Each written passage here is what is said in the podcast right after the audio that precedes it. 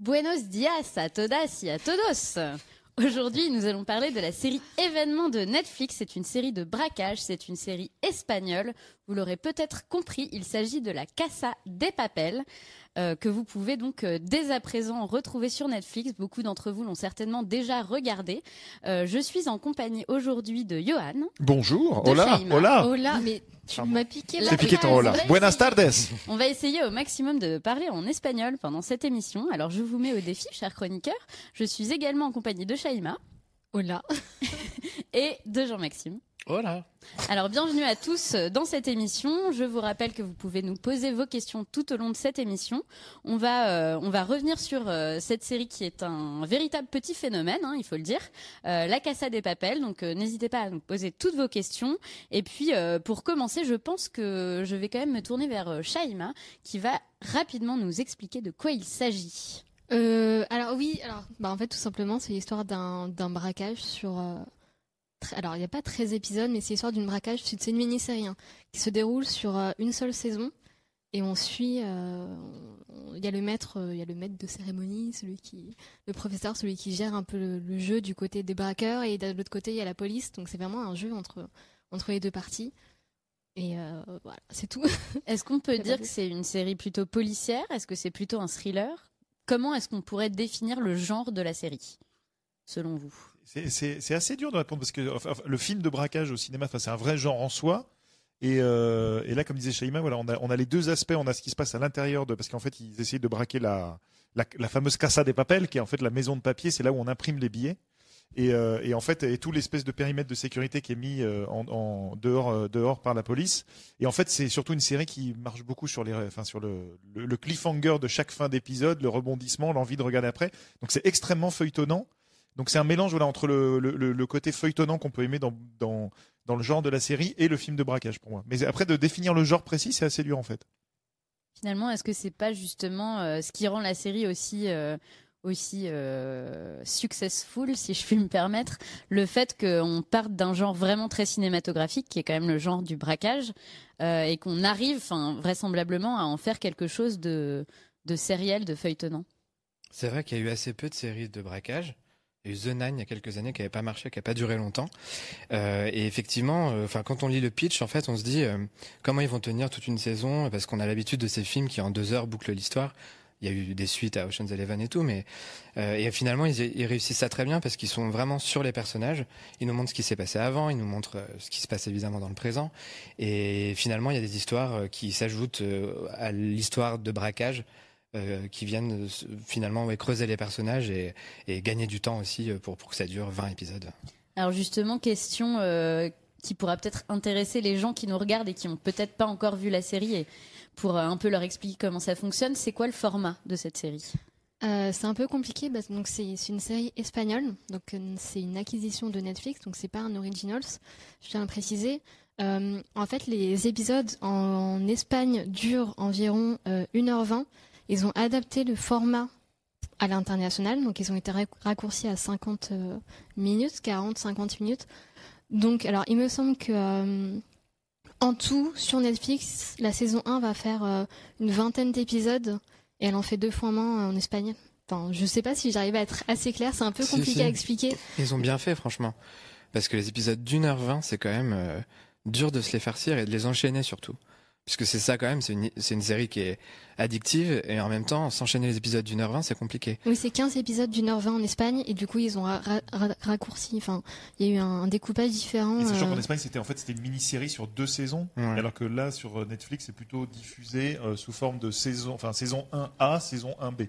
C'est ça, c'est deux parties. Les, deux parties, les séries espagnoles ont ce format-là, c'est pas juste la Casa des Papel, c'est comme ça en général. Et donc là, on en est euh, à la saison 1, donc, puisque c'est une mini-série, Euh, mais c'est coupé en deux. Et là, euh, si j'ai bien suivi, sur Netflix, on a la première partie qui est disponible en intégralité, Oui, 13 épisodes, et on attend la deuxième partie. exactement. C'est pas on attend, c'est on attend. C'est la deuxième partie. Le 6 avril. Sur Netflix. Voilà, moi je Ça suis, comme, euh, je, suis, je suis comme un fou parce que pour rebondir sur ce que disait Jean-Maxime, ce qui est très intéressant, c'est qu'ils ont réussi à creuser les personnages. Donc il y a à la fois cette bande de braqueurs là qu'on voit derrière nous, en fait, dont on connaît pas l'identité, c'est-à-dire que chacun a un, un pseudo d'une ville. Donc il y a Tokyo, Berlin, Rio, Nairobi. Et on en apprend un petit peu voilà sur le passé de chaque personnage. Il y a ce personnage central qui est le professeur, qui, a mis en place en fait le braquage parfait. Donc c'est ça aussi qui est très intéressant, c'est qu'à chaque fois que la police croit avoir euh, trouvé une faille dans son plan, le mec l'avait déjà anticipé. Et tout le jeu aussi, c'est de savoir est-ce qu'il a tout anticipé? Donc il y a aussi ce, truc-là. Et euh, il y a la relation entre lui et la police qui est très intéressante parce qu'il il est très cordial avec la police et il, est même dans une relation de séduction avec l'inspectrice qui est chargée de l'affaire. Et il y a aussi la relation entre les otages et les, et les braqueurs avec un syndrome de Stockholm, des histoires d'amour qui se mettent en place. Donc ça peut sembler très cucu en disant ça, mais c'est c'est pris tout ça dans la tension d'un braquage, parce que c'est un braquage qui est censé durer 12 jours, si je Ouais. me souviens bien. Mm. Donc, euh, donc en fait, les gens commencent à être fatigués, ils sont tous en sueur tout le temps, donc il y a, il y a un côté pas du tout cucu euh, qui, qui marche bien. Moi, ce que j'aime dans cette série, c'est. euh, alors, la comparaison est un peu facile, mais le professeur me fait penser à Michael Scofield dans Prison Break. C'est un génie de la manipulation. Il a toujours deux coups d'avance, et ça, ça me plaît, ce genre de série, où c'est le méchant qui euh, se, se paye un peu la police, et peut-être qui va gagner à la fin. À la fin, on est de son côté, en tout cas, et c'est ça qui m'a plu dans la série. Et il y a ce truc, effectivement, on est toujours à la limite du ridicule dans les rebondissements. Mais comme dans Prison Break, on a tellement envie de voir la suite, comment ils vont s'en sortir.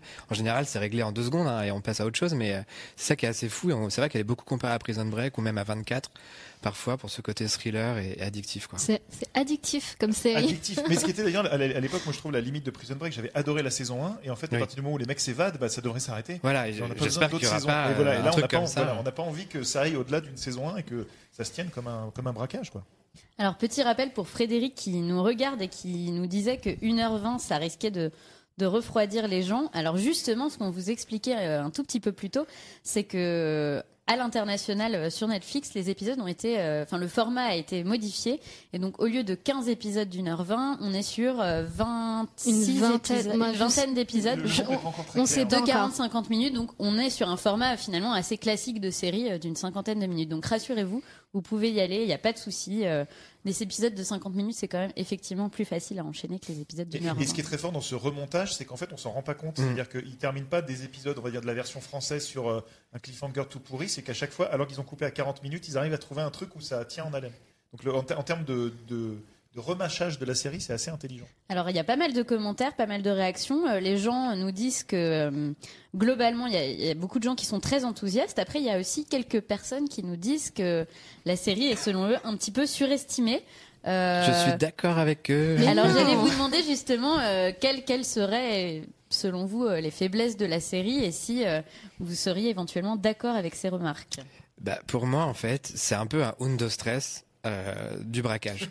C'est-à-dire que, d'ailleurs, Extrêmement violent c'est- c'est beau quand même. C'est beau comme formule.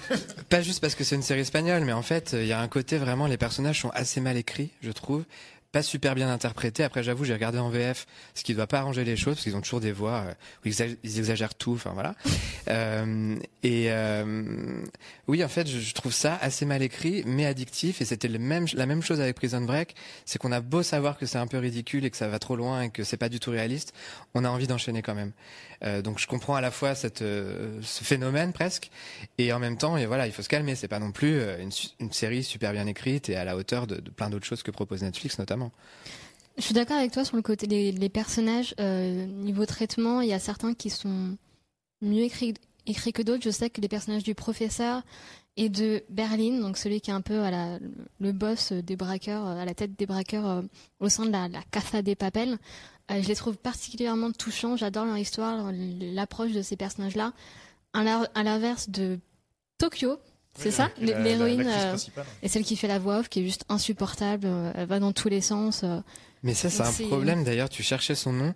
Moi, je n'arrive pas à retenir qui s'appelle comment et qui est qui parfois parce que je trouve que les mecs se ressemblent vachement. En tout cas, au début, on les confond un peu tous.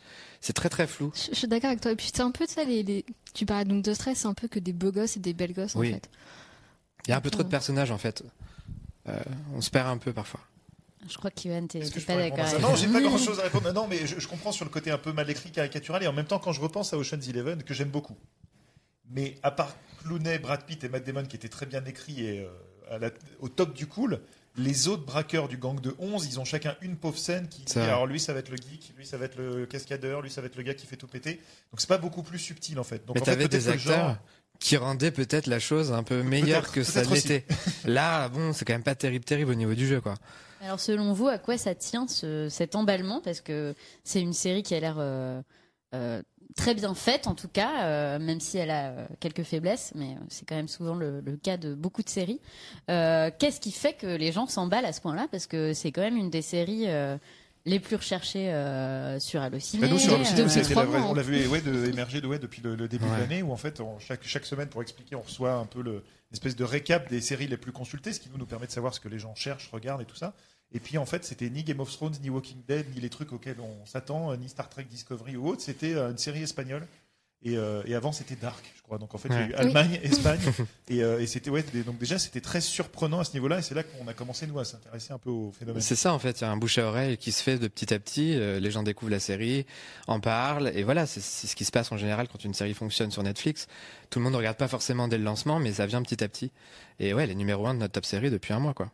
Moi, je pense que c'est lié, euh, pour répondre à ta question, au suspense. euh, T'as envie d'y retourner tellement c'est addictif. Puis tu te dis que c'est qu'une seule saison, donc euh, va jusqu'au bout. Il y a ça aussi, il y a le côté inédit, comme on dit, une série de braquage, mine de rien, c'est quand même un truc assez inédit.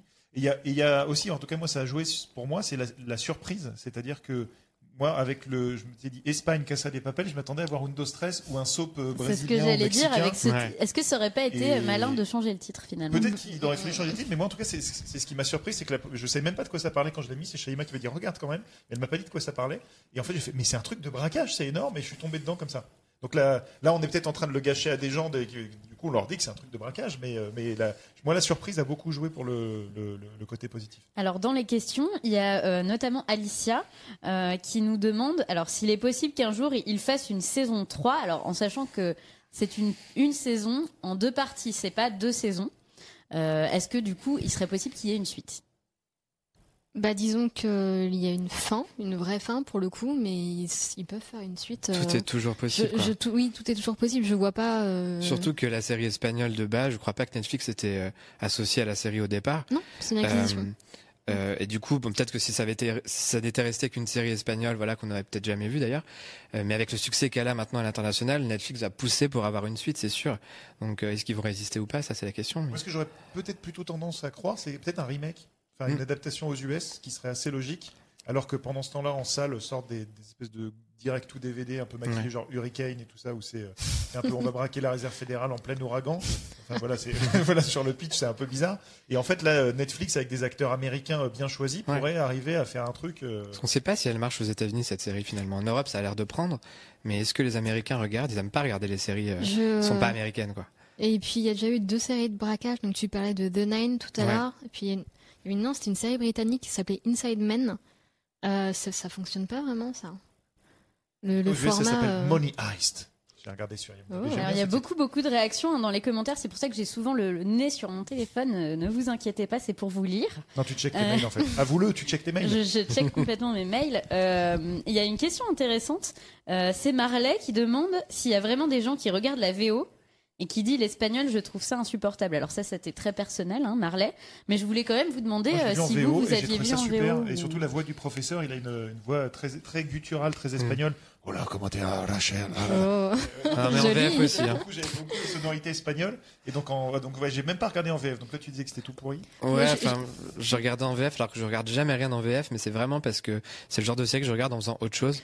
Donc quand c'est dans une autre langue, euh, bon, t'es obligé de regarder quand même ce qui se passe. Euh, et par contre, pour parler de Dark, je l'avais regardé en allemand alors que je parle pas un mot d'allemand, et c'était passé parce que vraiment, pour le coup, on est tellement dedans, il faut tellement être concentré pour la suivre. Et là, je trouve que c'est moins le cas. On peut un peu, voilà, euh, papillonner en même temps, quoi. Sauf si on regarde en, VO. Non, je l'ai vu en VO et, mon erreur c'était de faire d'autres choses à côté. Donc voilà. Mais ça n'empêche que la série elle est très bien.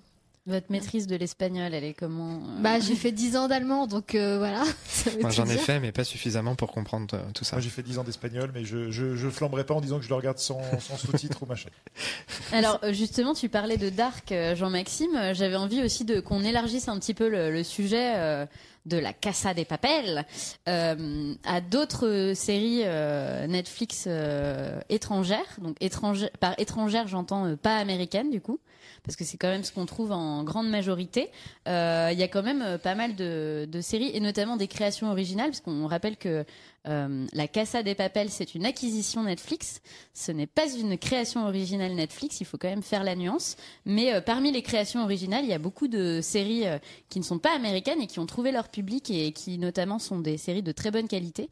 Donc, euh, bah, on parlait de Dark. euh, J'ai envie de vous lancer sur Dark. Euh, Est-ce que c'est une série que vous avez vue et qu'est-ce que Incroyable. vous, qu'est-ce que vous en avez pensé série incroyable. Voilà. Vertigineux. Pour le coup, ouais, là c'est extrêmement bien écrit. Euh, Peut-être qu'il y a beaucoup trop de personnages aussi, mais en tout cas, quand on est dedans, vraiment, on peut pas s'en sortir. Il y a 10 épisodes en plus, ça passe assez vite, et, euh, et ça demande une concentration énorme. Et c'est ça qui est bien, c'est parce qu'il y a tellement de personnages et tellement de timelines différentes qu'on peut pas euh, regarder ça comme ça, quoi. Et c'est en plus hyper original dans le sens où les séries avec des voyages dans le temps sont en général ridicules. En tout cas, au bout d'un moment, ça devient n'importe quoi. Et là, juste sur la saison 1, on verra en saison 2, ça tient vraiment la route du début à la fin, quoi. Moi, j'ai aimé le fait que la série répond à nos questions. C'est-à-dire que c'est, ça te laisse pas. euh, Tiens, voilà, on fait une, un cliffhanger et on te laisse ça comme ça. euh, à toi de te démerder et de trouver Ouais. des, des réponses sur Internet. Non, non, ils répondent à 90% des questions. Et c'est ça que j'ai aimé. Mon seul regret, c'est les, les- bah, le dernier, ouais, le- on va dire la scène finale de, de la saison 1 qui, qui moi, m'a un peu gâché le truc. Mais Et à- pourquoi à part ça, euh, bah, je sais pas si on peut le dire, parce que les gens non, l'ont mais- peut-être pas vu, mais euh, ça embarque justement la, la série vers des trucs que j'aime pas dans les voyages dans le temps. Hmm. Alors que je trouve que la, la première saison, enfin tout le reste, euh, 99% de la série était euh, ancré dans le réel, euh, hyper intéressant dans les relations entre les gens, qu'est-ce que ça impacte, euh, Mhm. potentiellement soit de se croiser soi-même, soit de croiser quelqu'un qu'on a connu. Enfin, c'était hyper intéressant. Les, les gens ont l'air de, de bien réagir à Dark. En tout cas, euh, c'est une série qui le l'air d'avoir. Interstellar, euh, un peu le Interstellar Ouais. de, de la série en fait. en, plus, en plus simple. Parce avantage. Un moi, j'ai pas plus compris. simple, hein. ouais. Ah c'est vrai C'est moins philosophique, euh, voilà, mais Euh, en fait, alors, on parlait de Dark, mais pour rester en Espagne, Netflix a sorti un premier Originals l'an dernier qui s'appelle Las Chicas Del Cable. Euh, par contre, ça c'est totalement soap. hein. C'est les feux de l'amour euh, dans les années 30. Mais ce qui est bien, c'est que c'est une série euh, 100% féminine. euh. Les demoiselles du téléphone en français, donc. Oui, ce que je voulais le dire en espagnol, vu que c'est. C'est mieux, c'est mieux, t'as eu raison. Euh, non, c'est jetez-y un coup d'œil, c'est très sympa, mais c'est très euh, très soap, c'est très, ça dégouline de bons sentiments. Je sais que ma maman regarde et qu'elle adore. Donc, Bah voilà, je très bien. coucou. C'était normal. Enfin, je, je voulais vous, vous poser la question. C'est c'est un, un ressenti que j'ai, mais peut-être à, à tort. Alors, ça, ça concerne pas Casa des Papel parce que, comme tu disais, c'est une acquisition. Mais j'ai l'impression qu'à part Dark, qui a presque une, euh, ça se passe en Allemagne, mais ça aurait pu se passer n'importe où, ça a une- presque une dimension euh, internationale. Toutes les autres créations originales Netflix ancrent beaucoup dans le local. C'est-à-dire Marseille, c'est très français- franco-français. Euh, Chicas de- de- del Cable, c'est très euh, The hispanique. Et c'est c'est peut-être un peu dommage de dire, ah bah, on fait une production locale, mais en fait, il faut vraiment qu'elle reste que, euh, que locale. quoi. C'est- J'ai un peu de mal avec ça. Là où Dark, ils ont réussi un vrai truc, je trouve. Alors à, la- à chaque fois c'est ancré dans le local. Je pense que c'est aussi un peu le cas de Subura. Subura euh, et Subura, en, voilà. en Italie et The Crown en Angleterre. Et en même temps, euh, j'ai pas l'impression que ça empêche vraiment les, ces séries de fonctionner à l'étranger. Enfin, The Crown, c'est quand même une série euh, qui. Bah pour le coup, Dark et The Crown, c'est vraiment un, un des cas à part parce que c'est des séries qui ont très bien fonctionné, qui ont plu autant à la critique qu'au public, alors que les séries comme Marseille, Subura et Las Chicas décalées, c'est vraiment, euh, on s'adresse vraiment au public, euh, au public local. On leur fait plaisir en leur offrant cette série-là. Et c'est vraiment la volonté de Netflix de de, de s'investir dans le dans le marché local en proposant des trucs euh, très pour le coup franco- franco-français pour Netflix c'est très italien ce serait dommage, en fait, je pense, de perdre le côté local. Ouais, Ça fait vrai. aussi découvrir des peuples, des cultures différentes. C'est c'est l'intérêt de Netflix qui est global. Euh, euh, ouais, enfin, je sais pas. Après, euh, une série comme La Casa del Papel, ça peut être regardé par tout le monde. euh, et finalement, les petits, les petits morceaux euh, locaux, ça passe très bien. The Crown, ça marche, ça marche partout. Après, peut-être en France moins parce que on est moins famille royale, etc. Mais aux États-Unis, alors que c'est pas du tout euh, américain, ça cartonne parce que parce que les Américains sont passionnés par la famille royale. Et je pense que, enfin, il y a peut-être des pays où quand tu es un, un pays proche d'un autre, tu peux t'y retrouver. Et nous, on est peut-être trop éloignés, euh, pas de l'Angleterre pour le coup, mais euh, je sais pas, il y a des séries aussi turques, des séries. euh, euh, Il y a une série en langue arabe qui va bientôt, Bientôt, se faire, ouais. ils viennent Mm. de l'annoncer. Peut-être que ce sera très très différent pour nous et qu'on ne pourra pas y accéder, mais c'est bien d'avoir tout ça en fait, d'avoir cette. Après, chacun regarde ce qu'il a envie, mais voilà, il y a vraiment plein plein de choses qui sont faites. On n'aurait jamais regardé une série espagnole en fait, sans Netflix parce qu'elle passe quasiment jamais en France, à part Windows 13, c'est un peu le seul exemple qu'on a. Euh, il y en avait une autre physique ou chimie, voilà. Mais euh, grâce à Netflix, on a accès à des séries dont on n'aurait jamais eu accès d'habitude, et ça c'est cool. Alors je, vous rappelle que vous pouvez nous poser toutes vos questions euh, et pas que sur la Casa des Papel et pas que sur les, séries internationales Netflix euh, parce qu'on va répondre à, toutes vos questions euh, par la suite. On a une question de Julien qui nous demande à propos de la Casa des Papel s'il y a du Julio Iglesias.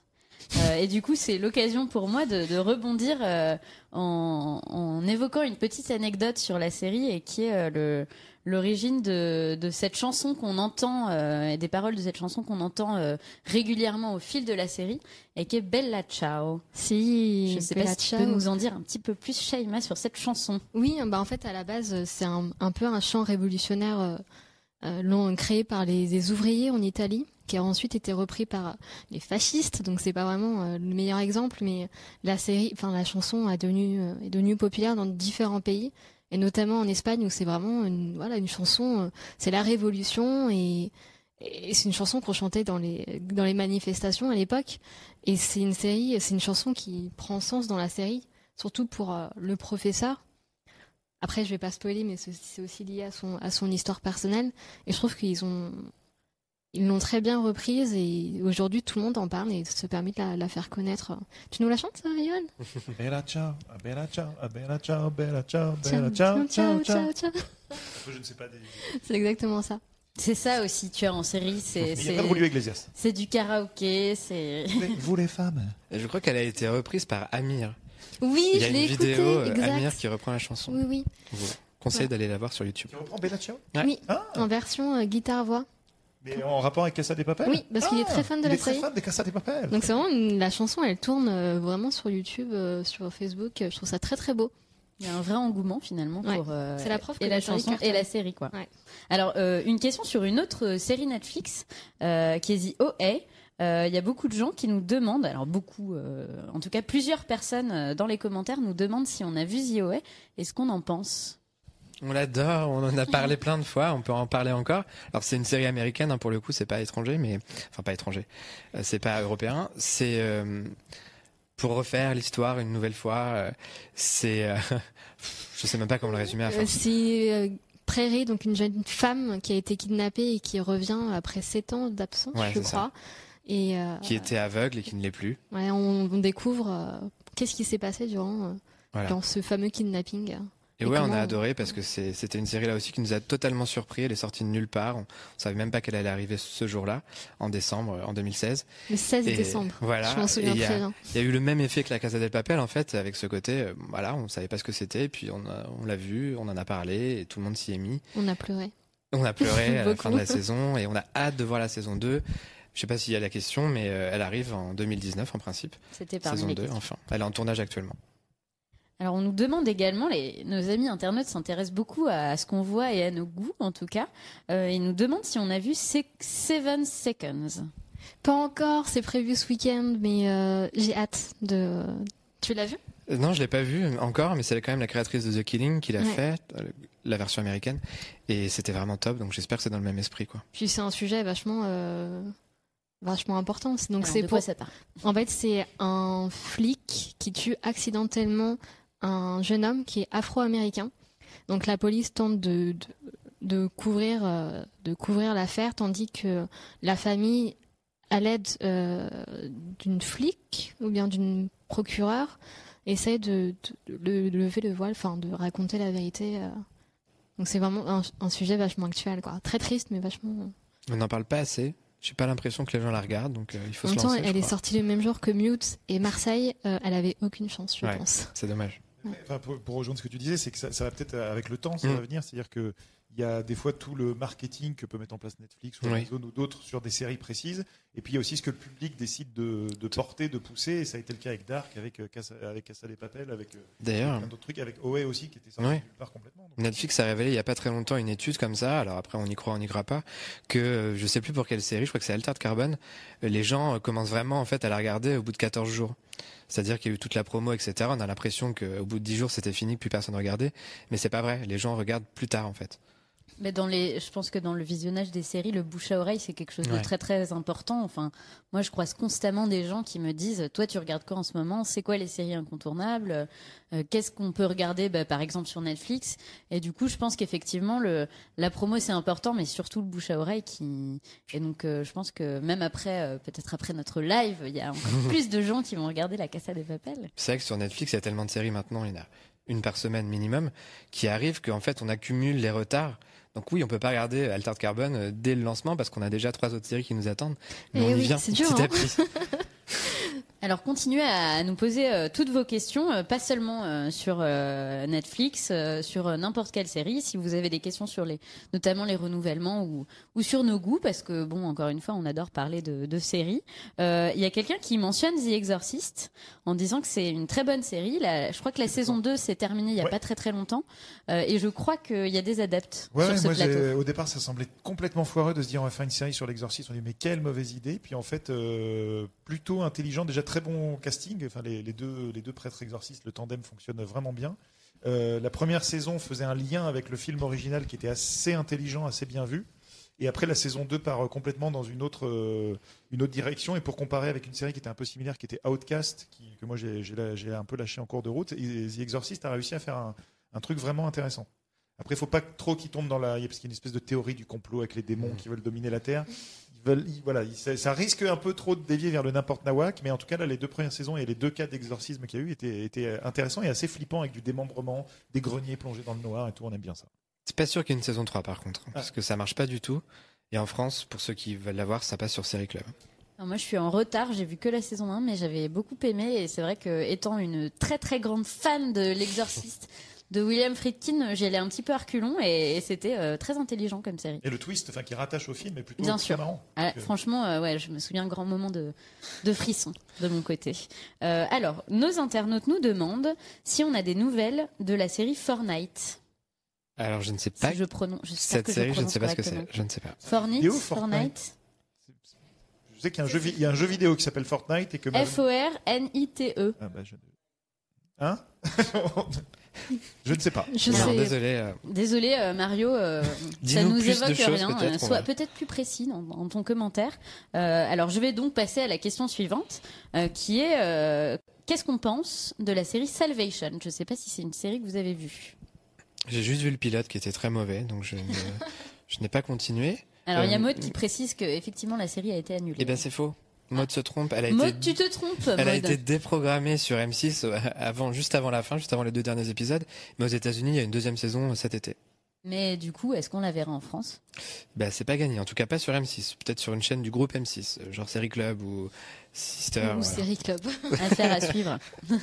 Alors, retour sur Netflix, puisque euh, Maude, à nouveau, euh, nous demande si c'est bien Altered Carbone, qu'on évoquait un tout petit peu plus tôt. Est-ce que c'est bien Altered Carbone J'ai fini. Est-ce que j'ai fini? C'est pas bon si ça. fini. Si tu sais pas Non, si t'as non, non, fini. non, j'ai fini parce que je voulais connaître la fin, mais euh, c'est trop ambitieux. C'est très ambitieux, mais au bout d'un moment, euh, Série de science-fiction, hein, on rappelle pour les gens qui euh, nous regardent et qui peut-être ne voient pas du tout de quoi il s'agit. C'est une série de SF. euh, Oui, c'est adapté d'un d'un livre. C'est très, c'est franchement visuellement, c'est très très beau. Mais après, ça tourne en rond, quoi. C'est trop long. Hmm. J'ai vu que quatre épisodes et il y a une enquête policière en fait à l'intérieur de la série qui m'intéresse pas du tout. Alors que l'univers est intéressant, que les personnages ont des choses à dire. Oui, c'est trop compliqué. C'est ça. Ouais. euh, c'est vachement compliqué. C'est un peu les, les- les défauts de la SF à la Philippe K. Dick ou Oui. Isaac Asimov, c'est-à-dire que si on n'est pas ultra branché SF et ultra très attentif à tout, Mm. on est vite perdu en fait. J'avais déjà eu un petit peu de mal moi avec Electric Dreams en parlant de Philippe K. Dick, euh, qui était pour le coup une série anthologique, mais euh, j'avais eu un petit peu de mal à accrocher. euh, c'est pour vachement. ma C'est part. pour les fans du genre, Ouais, comme c'est tu pas de la dis. SF grand public en fait. Mm. Alors on a beaucoup beaucoup euh, de réactions euh, de nos amis internautes, donc ça fait plaisir, Euh, et notamment une question, une question, une question, une question sur Castle Rock. Ah. C'est pour quand Castle Rock? Je crois que les gens s'impatientent. C'est pour cet été. Mais on n'a pas encore de chaîne française associée. Ce sera sur Hulu aux États-Unis. Hulu n'est pas en France, donc peut-être euh, peut-être OCS, peut-être Amazon, on verra. Euh, mais c'est vrai qu'on est tous assez impatients de la découvrir. Il y a eu une bande-annonce se dévoiler pendant le Super Bowl, un peu plus longue que ce qu'on avait vu jusqu'ici et ça fait vraiment envie. Il y a quand même de super acteurs dedans. Et euh, oui, qu'est-ce qu'ils vont faire? Enfin, pour une fois, c'est pas une vraie adaptation de Stephen King dans le sens où c'est son univers qui va être utilisé pour faire une série euh, avec ses personnages et cette fameuse ville qui revient régulièrement dans ses livres. Et ça, c'est ça qui est intéressant justement parce que ces adaptations en général sont moyennes. Euh, son univers est pas super adapté en fait à la télé. Et, et là, peut-être qu'ils vont faire un truc intéressant. Il y a DJ Abrams derrière et quelqu'un d'autre, je ne sais plus qui, euh, d'assez fort, mais enfin voilà, ça fait envie. Alors, on nous demande des nouvelles de la grande série Rocky. Est-ce qu'on en a? De la saga des films peut-être, mais en tout cas en série, il n'y a pas de Rocky qui est Mais prévu. Alors, la saga de film, ça ne nous concerne pas, puisqu'ici. Une on- série Karate Kid. Oui, qui est euh, en projet, ouais. qui, qui va sortir normalement en 2000 euh, en courant d'année avec les acteurs originaux qui reviennent 30 ans après. Beaucoup trop vieux pour jouer ça. Ouais, Mais ça va être chouette. J'étais même pas au courant. C'est les retrouvailles entre Daniel, euh, enfin le héros, et euh, le petit blond avec qui il se fightait là. Et ben, Ah il se retrouve ouais. 30 ans plus tard, Mais et je- le petit blond, il a toujours la rage. Enfin, il est vieux maintenant, c'est un vieux blond. et, euh, et Daniel, C'est un il vieux est. qui a la rage c'est vrai que l'acteur de, de Karate Kid, on l'a vu dans plein de séries, il a fait des guests et tout, mais il joue toujours un peu le, le ringard de service, donc ça va peut-être lui redonner un peu de, de, de punch à sa carrière. On nous demande des nouvelles d'une série fantastique qui cartonne pas mal euh, sur Sci-Fi et qui est The Magicians. Euh, on nous demande à quand la saison 3. Elle est en diffusion, si je me trompe Ah pas, bah bravo. Alors il faut suivre hein, aussi. sur hein, Sci-Fi euh, France. Oui. Si elle l'est pas, elle va y être dans très très peu de temps parce qu'elle est diffusée aux États-Unis actuellement. Il y a peut-être un tout petit décalage, mais Elle est pubs là. partout euh, dans Ouais. le métro pour les. Parisiens. Est-ce que c'est euh, est-ce que c'est une série que vous regardez un petit peu The Magicians? J'ai arrêté, mais J'ai j'aimais bien. arrêté aussi. hein. Moi aussi j'avais. Euh, J'avais commencé, mais c'était. Enfin, l'univers, c'est un peu un Harry Potter, un peu Ouais. dark. Et euh, c'était plutôt sympa, mais après, euh, voilà, il y avait tellement d'autres choses à voir que j'ai dû lâcher l'affaire. Alors c'est c'est intéressant. On- alors beaucoup de gens réagissent sur les séries qu'ils regardent en ce moment et qu'ils aiment. Euh, et une question inté- intéressante et intelligente de, de, de Nerda, de Neirda, euh, qui nous demande ce qu'on pense des séries horrifiques. Alors je pense qu'on pourra euh, faire un- une émission euh, totalement consacrée aux séries horrifiques, mais en attendant, je trouvais intéressant de vous poser la question, cher chroniqueur. Qu'est-ce que vous pensez des séries horrifiques? C'est pas ma cam, hein. c'est pour toi ça. Oui, en tout cas, sur l'exorciste, ça fonctionne bien. Sur American Horror Story, que j'ai découvert sur le tard, donc j'ai vu que la saison 7 pour l'instant, mais ça fonctionnait très bien. J'ai pas encore regardé Chanel Zero, Moi non plus. qui est une série anthologique aussi. euh, là, Plus un- arty, euh, voilà, auteur. Un, nouveau monstre qui a des dents pointues. Donc suis assez curieux de découvrir euh, Channel Zero. Mais euh, en tout cas, quand, c'est bien fait, quand il y a une, vraie ambition derrière, ça, marche. Mais j'ai l'impression que par contre, ça marche peut-être plus sous format anthologique, l'horreur. Oui, en fait, la plupart des séries euh, d'horreur ne durent pas très longtemps parce que ça fonctionne pas. Et là, effectivement, Channel Zero a son public, ça change chaque saison en fait d'histoire. American Horror Story, on le sait bien, ça change chaque année aussi, et, et, le public pas encore présent au bout de 7, ans. Mais euh, bah, l'exorciste, c'est un bon exemple où voilà, ça fonctionne pas trop. Ça fonctionne pas sur les grandes chaînes américaines. En fait, c'est vraiment euh, trop niche, quoi. Bah, Peut-être que c'est le même problème finalement que pour le cinéma d'horreur, c'est que ça s'adresse pas à tout le monde et que du coup ouais. on cible tellement que ça devient compliqué de faire de l'audience. Quoi. Et puis il y a H versus Evil Dead saison 3 là, qui vient de, de, Ouais. de reprendre là, hier. Ouais. Et, euh, et ça, c'est une série voilà, qui est horrifique, rigolote, Ouais. marrante. Et, euh, mais mais c'est peut-être le bon format, c'est-à-dire que c'est fait avec un, un petit peu, euh, enfin, comme le Evil Dead à l'époque. quoi. C'est euh, c'est justement, ils, savent qu'ils s'adressent à une niche, donc euh, c'est pas non plus une débauche de Mm. moyens, c'est une économie qui est logique par rapport au public auquel on, on s'adresse. Et donc, euh, je pense que ça fonctionne aussi pour ça. Alors justement, Jimmy nous, nous demandait ce qu'on pensait de Channel Zero et toi tu, tu nous disais que tu n'avais pas encore, euh, pas encore regardé. Donc euh, Jimmy, on te parlera de, de Channel Zero euh, un petit peu plus tard euh, quand on l'aura vu. Euh, bon, alors je vais prendre une ou deux dernières questions euh, euh, pour terminer. Alors il y a Choupi, euh, parce que bon, c'est quand même intéressant de prendre les questions des gens qui ont des noms euh, sympathiques. Euh, Choupi nous demande s'il va y avoir une suite à Twin Peaks. Je pense que c'est un sujet qui revient régulièrement sur le tapis. Bah, tout est possible. Euh, On a eu une saison 3, alors on pensait jamais qu'il y en aurait une. Mais euh, ce que dit David Lynch pour l'instant, c'est qu'il n'a pas prévu de travailler là-dessus. Il a d'autres projets et peut-être ça se fera un jour, mais c'est pas c'est pas acté du Dans tout. 25 ans. Et euh, oui, peut-être. Enfin, s'il est Quand encore là, le pauvre. Mais euh, mais en Et tout lui, cas, c'est peut-être plus compliqué que pour nous, effectivement. Ouais, effectivement. Après, voilà, ça n'a pas été un grand succès non plus, hein, Twin Peaks saison 3, ni aux États-Unis ni ailleurs. Donc, euh, ça a quand même coûté très cher. Je suis pas sûr que la chaîne Showtime euh, ait envie de faire une saison 4, même s'ils disent que oui, oui, pourquoi pas. On verra.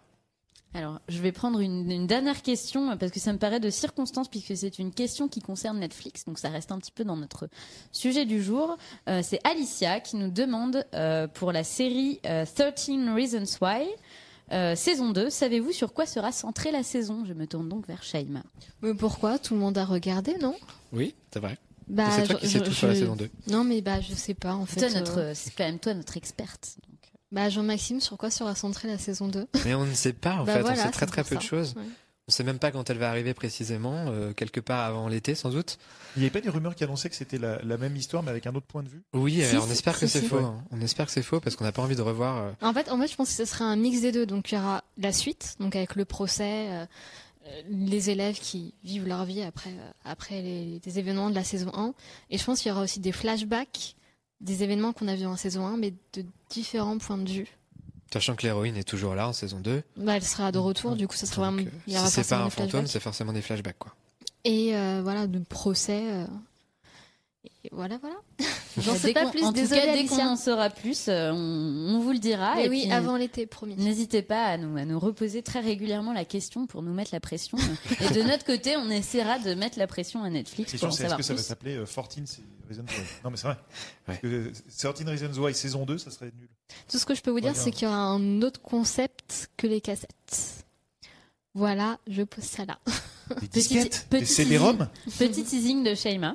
Euh, bah, écoutez, je pense qu'on on va, on va s'arrêter là pour aujourd'hui. Merci à tous de nous avoir suivis. Euh, vous étiez très nombreux à réagir en commentaire, ça fait plaisir. Euh, continuez à nous suivre euh, chaque semaine. Alors, la semaine prochaine, j'en profite pour annoncer euh, la prochaine émission qui sera sur Jessica Jones à l'occasion de la journée internationale des droits de la femme. Et donc, l'émission aura lieu jeudi. Jeudi je ne me 8 trompe pas. mars, donc c'est la journée, enfin c'est la, la sortie de Jessica Jones saison 2. Donc ils ont euh, décalé la sortie d'un jour. Donc généralement les séries Netflix sortent le vendredi et exceptionnellement ils le font le jeudi pour la journée de la femme parce que Jessica Jones c'est la femme la plus badass que je connaisse enfin, de toutes les héroïnes Avec Tokyo. Netflix. non, Tokyo, non, pas Tokyo. Et du coup, ouais, on va vous parler de, de pas mal de, de choses euh, dans cette Et émission. du coup, nous, on en fait de même. On décale notre, euh, notre tueur en série à jeudi. Oui. Et donc, euh, soyez nombreux euh, jeudi prochain pour nous suivre. Et puis, euh, il y aura plein de, plein de nouvelles surprises qui arriveront euh, court en mars. On vous parlera euh, de Friends. On vous parlera euh, du Club Dorothée, très certainement aussi. Donc, euh, n'hésitez pas à revenir. Euh, je Est-ce que je peux faire une mini annonce juste pour vous dire qu'on a créé notre chaîne de podcast sur SoundCloud Voilà, parce qu'on est des, on est, on est quand On est même des à la- fous, quand même. au top de la technologie. Euh, et donc en fait, on, on, on met à chaque fois qu'un donc un live se termine sur Facebook, vous pouvez évidemment le voir en replay euh, avec les images. Mais si vous voulez le podcaster, avoir le son, euh, rendez-vous sur notre chaîne qu'on a lancée il y a quelques jours. Et euh, voilà, à chaque fois qu'un live est terminé, on podcast le, la partie sonore et donc vous pourrez réécouter tout ça dans le métro, euh, sous la douche, aux toilettes. Partout. Qui sait? Charmant, charmant. C'est quand même une super annonce. Et puis moi, pour terminer cette émission, je voudrais quand même faire une spéciale dédicace à notre réalisatrice Claire, pour qui c'est la dernière émission. Et du coup, on avait quand même super envie de lui dire merci. Merci Donc, Claire. euh, merci à Claire Bravo. et on te fait plein de bisous et merci pour tout. Et puis euh, merci également à Julien qui est aussi en régie. Euh, merci à toute la team qui s'occupe de cette émission. Et puis on se retrouve donc jeudi prochain. Salut. Salut à tous.